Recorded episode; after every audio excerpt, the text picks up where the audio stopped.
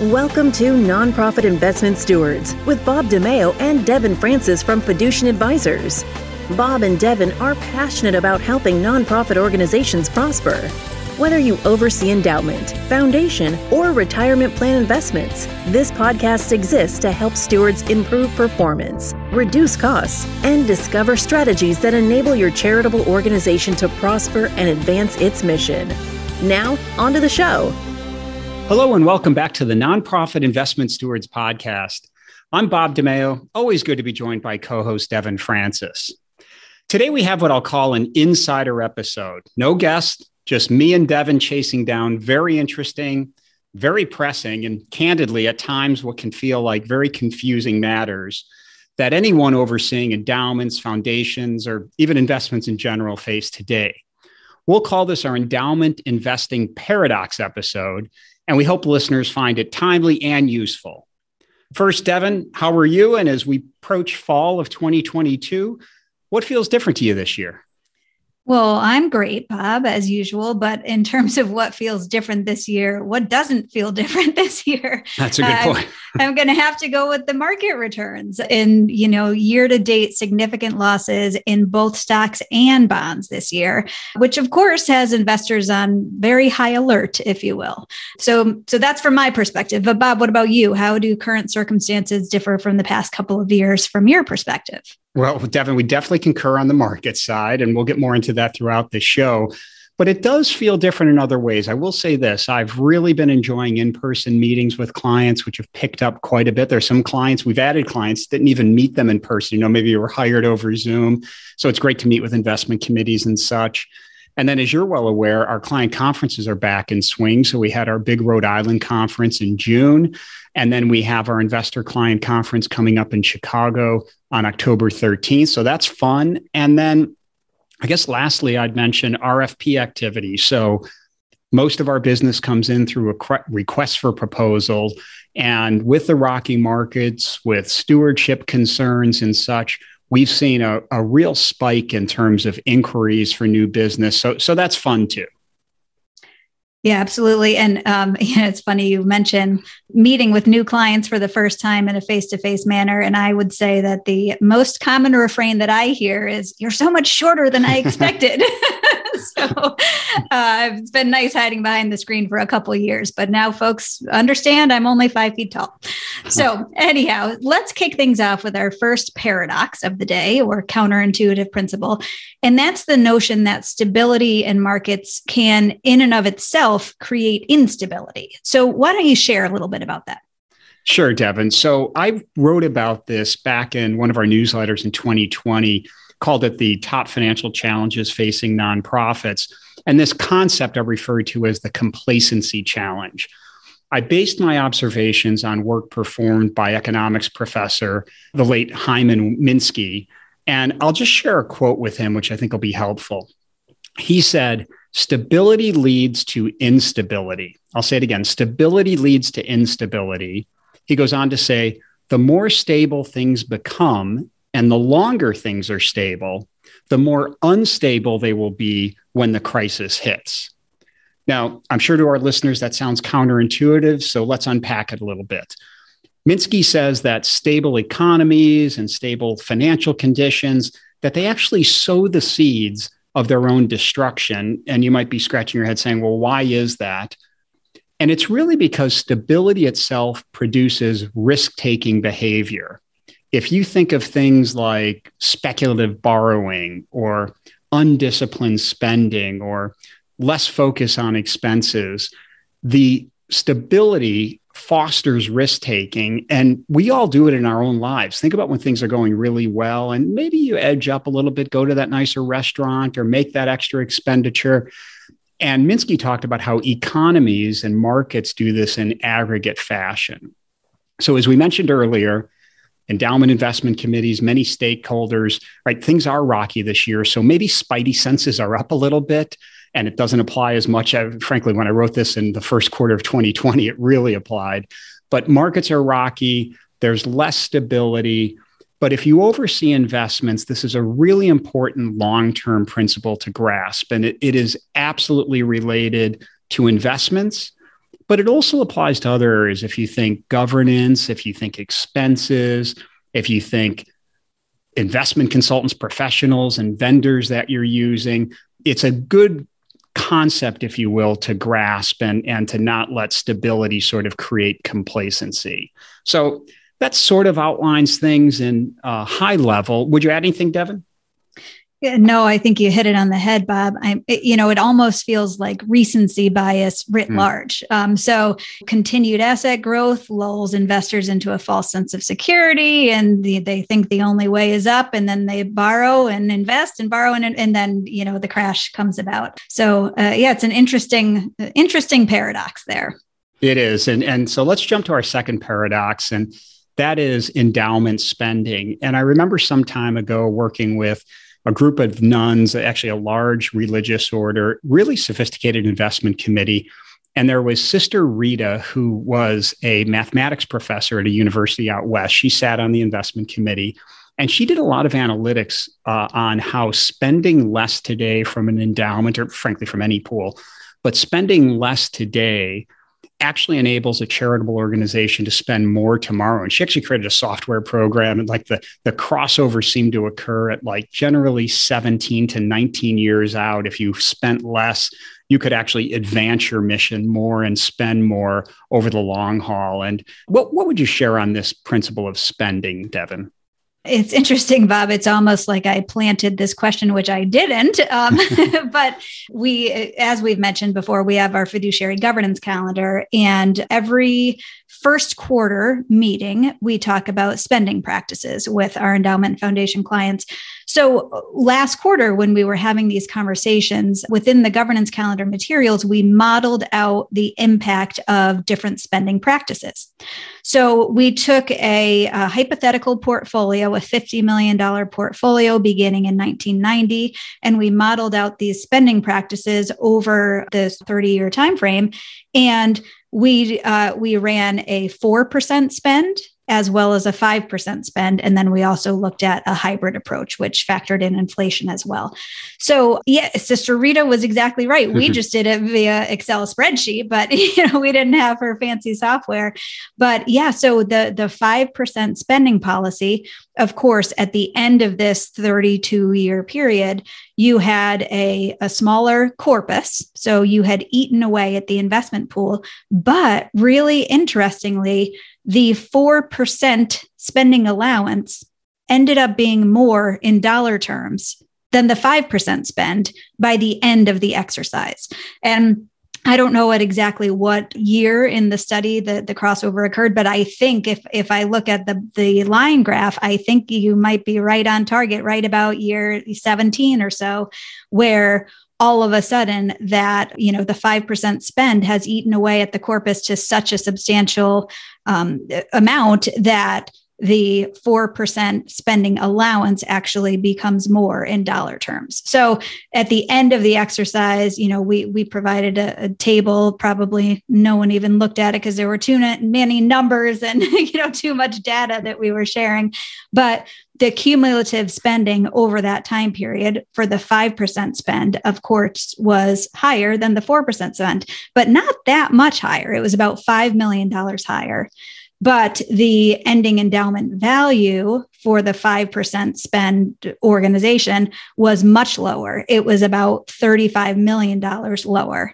And then, of course, the annual spending on a go forward basis, according to that 4% versus 5% calculation the 5% spend was actually you know ended up being lower over time because you had eaten away at the corpus. So it is an interesting concept. It does seem kind of paradoxical.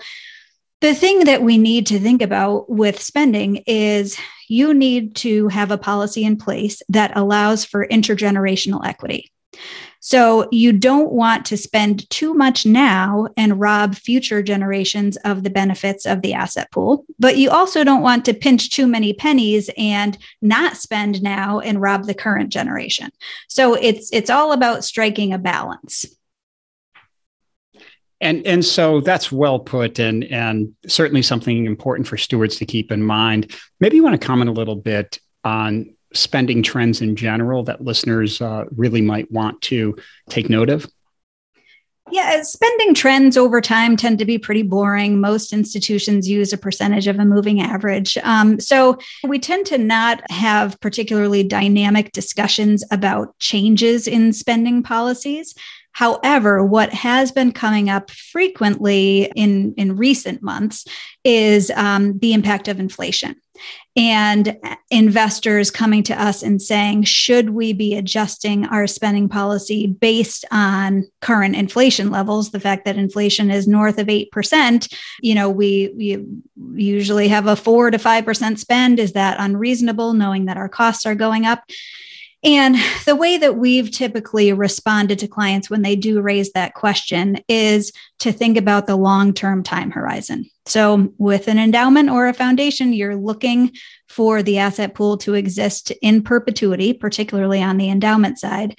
And if we look at long term break even inflation levels, the market is still pricing in relatively modest inflation. So somewhere around two, two and a half percent on a long term basis. So on a 10 year basis. So despite the near term pain that the very high inflation rates um, is causing, I, we would not be advocates of adjusting spending practices based on the current inflation levels because we think ultimately we'll settle down to a more reasonable long term inflation picture. All right, thanks for those great insights on spending. Let's move to paradox number three, and that is recessions and how markets react. And as of this recording, we don't know when you'll be listening, but as of this recording, GDP growth in the US has contracted for two consecutive quarters. That often, but not always, indicates we're in a recession. And maybe just a little sidebar here if you're wondering who determines if in the US, who, who determines if we're in a recession, there's an independent body of eight economists called the Business Cycle Dating Committee. They determine after the fact when recessions begin and end. Again, as of now, the US is not officially in a recession. And to be fair, it could go either way with jobs being so strong, but other areas showing weakness. But anyway, recession is top of mind for many investors. And a question for you, Devin, is how do markets react regarding recessions and should investors be fearful now? Um, Bob, I'm going to tackle the the second part of the question is regarding should investors be fearful. But our answer is no. So recessions are a normal part of the economic cycle. On average, they occur about every six and a half years or so and last about 10 months. So it's it's just the normal course of events. Economies expand, economies contract. You have that um, you know, little wavy line over time. And the reason that we don't think that investors should be fearful, in addition to the fact that recessions are just a normal part of the economic cycle, is that we invest in markets we don't invest in economies. And the market doesn't follow the exact same path that the economy does. So, on average, the market tends to peak about seven months before the economy does. And then the market tends to trough or bottom about four months before the economy bottoms.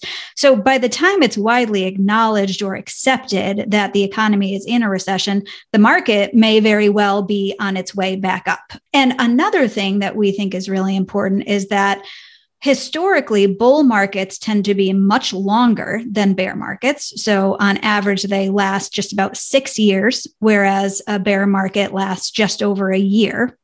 And the cumulative return for a bull market is over 260 percentage points over that approximate six year time frame, while the cumulative loss for a bear market is only about 33%. So again, let me let me share those uh, data points with you again. The average bull market when the market is going up tends to last almost 6 years with a cumulative return over 260%, whereas the average bear market tends to last only 14 months with an average loss of only 33%. So clearly, bull markets, where the markets are moving upward, tend to be much longer with much more significant returns. So, you know, it, market timing is a fool's errand. I think everyone knows that. And if you remain invested in all types of market environments, ultimately, you your assets are going to increase over time uh, if history is any guide and we think that it is Do you have anything that you wanted to share, Bob? I think you've nailed it. Uh, I, I, I think being, and you and I are both uh, not only serve many endowment and foundation clients, but we sit on nonprofit boards where and committees. And so, you know, if you have a pool that is intended to exist in perpetuity and advance a mission, right, you have no choice but to ride through recessions and, and bear markets and such. You want to do it in a thoughtful manner, of course, but um, but no, I, I think you've summed it up well. So let's move to paradox four, which is market timing. And we already referred to it a bit in, in the last one. Um, so, what are your thoughts and insights on market timing? So, there are countless studies on the challenges of attempting to time the market. Most listeners have seen the studies, but just to set the table, I'll share an observation. Our research team recently communicated and they used morningstar data for this. And they took a time frame from january 1st 1980 through December of 2021 and they looked at the S&P 500 so that's S&P 500 returns over a 41 year period.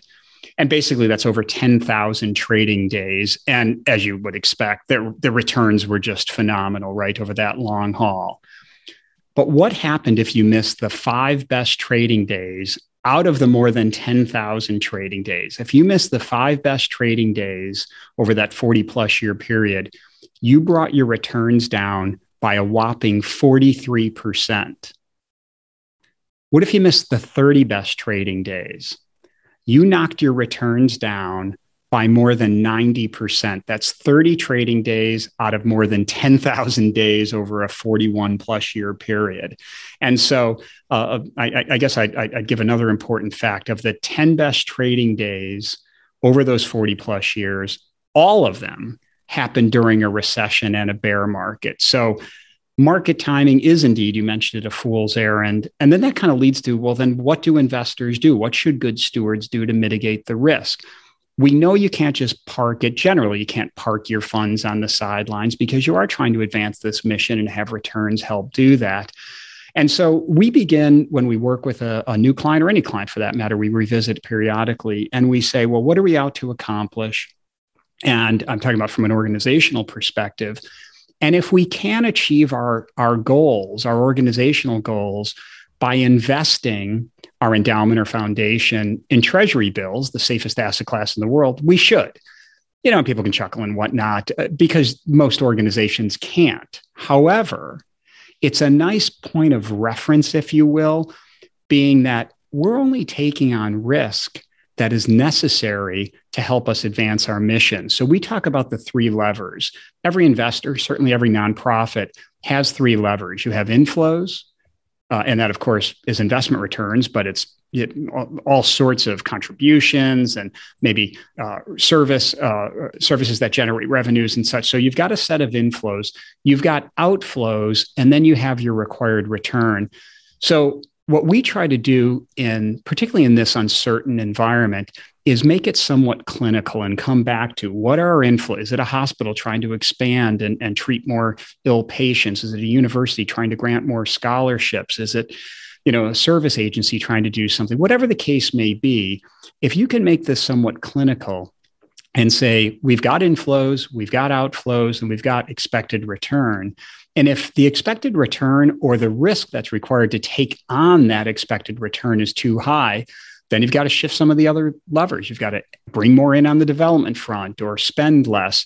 But that's our suggestion on how to deal with these volatile markets. And, and it's pretty pretty accepted that market timing just doesn't work. So you're much better off saying, let's get our three levers right. Let's know that we're going to have recessions and bear markets from time to time. But because we dialed it right and we understand what's occurring, we hopefully have the ability and knowledge to ride that out and then over the long haul achieve these returns. Would you add anything, Devin? No, I think you're absolutely right, and the statistics speak for themselves. So, um, you know, just you you got to play the long game and um, and know the history, and, and that's that's key. Excellent. So so let's tackle another paradox and and we you know we've been sort of working towards this and that's the notion that when it comes to bear markets things often have to feel really bad before they can turn good. What insights do you have on this, Devin? Yeah, you know, I think all of these paradoxes, paradoxi, I'm not quite sure what the, the plural is, but I think they're all related. And really, they go back to the concept of economic cycles and market cycles. And it's only when things are really bad that folks and investors start to think, well, okay, how much worse can it get? And then maybe they're willing to dip their toe back in the water. There are some really interesting data points on consumer confidence and market returns. So, historically, if you look back and you look at the consumer sentiment index, if you invest at the peak of consumer confidence, the 12 month subsequent return of the S&P is about 4%. I think we'd all agree that that's a pretty mediocre return if you invest at the trough of market sentiment when things feel absolutely the worst the subsequent return of the s&p is almost 25% so you're looking at 25% by investing when things feel really bad whereas you're only looking at 4% if you invest when things feel good and the and market sentiment is at a peak. So I think looking at those types of graphs can be helpful and can give investors the stomach to be able to uh, you know stay invested uh, through these these troughs and then ride the wave up there's an interesting quote. It's kind of a, a macabre axiom, um, but it, from Baron Rothschild that says, the time to buy is when there's blood in the streets. And really, that's when returns tend to be the best, is when market sentiment is the worst. And, and then that that's the turning point. So, yeah. moving on, uh, this last one isn't necessarily a paradox, but I think it's a useful principle that you've written about, and you've even mentioned it, I think, on the podcast in the past. So, Bob, what can you share with listeners about the dangers of extrapolation? Yeah, so the the fun way to remember the dangers of extrapolation is to think about Elvis impersonators, and I, I, believe the first Elvis impersonator was a young man named Jimmy Smith, and that dates all the way back to 1959. And so Elvis wasn't even a, a, giant star at that point, but he already had a, a, an impersonator. And I don't have the data in front of me, but I saw the graph at one point in the data. And so let's say it was young Jimmy Smith in 1959. And then, you know, by 1964, there were 30 Elvis impersonators. And then by the late 60s, there were a couple thousand. And by the time of his death in the 70s, there were the well, the point is if you extrapolate the growth of Elvis impersonators I think it called for that by 2025, one of every three Americans will be an Elvis impersonator, right? So, you know, I did this once at a conference. I said, "Look to your left, look to your right. Who's going to be the Elvis impersonator?" and uh, and of course, that's not the case. And but it it points out kind of the silliness of of just extrapolating trends in the recent past. And so, I think we as stewards owe it to our nonprofits and their missions to be informed and kind of a thoughtful voice of reason and it definitely applies to good times, but it also applies to bad times. And just to circle back to the last paradox, right? When everyone's feeling bad, you're feeling bad too, right? Mm-hmm. and that's when you have to continue the discipline, whether it be the three levers, the dollar cost averaging, or whatever the case may be. So again, we as as stewards owe it to our nonprofits and and their missions to be that voice of reason. So Devin, this was fun. Anything you would add or underscore? I guess just to reiterate the point that um, the natural order of things is cyclical. So you think about the ocean tides or the waxing and waning of the moon. The economy and the markets work in in the same way. There are cycles of expansion and then cycles of contraction, and really the most important thing is for investors to keep in mind that there will be good times and there will be bad times, but all of the data points to the importance of remaining invested in all types of market environments. Very well put, Devin. Thank you so much. Uh, it, it's fun to do an insider edition with you. Appreciate it. Absolutely. It was fun. Good. So, two quick things to close. One, a big thank you to our listeners. Devin and I receive analytics on the show, and we are thrilled that many of the episodes rate in the top 25% of downloads. And that's not just for nonprofit podcasts, but all podcasts. So, a big thank you for listening and spreading the word. And then, number two, these are volatile times, unprecedented times. And if you sit on an investment committee or you have anything to do with overseeing a portfolio, We'd love to learn more about you and also share how Fiducient Advisors is providing investment consulting to help literally hundreds of nonprofits manage their endowments and foundations. I'd encourage you to reach out to me or Devin via LinkedIn or the email in the show notes. So, to all you good listeners, thanks for investing time to help your nonprofits prosper. We'll connect with you soon on the next episode. Thank you for listening to the Nonprofit Investment Stewards Podcast. Click the subscribe button below to be notified of new episodes and visit fiducientadvisors.com for more information.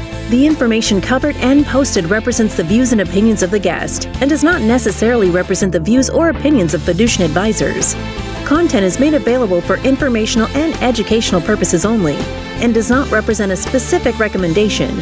Always seek the advice of qualified professionals familiar with your unique circumstances.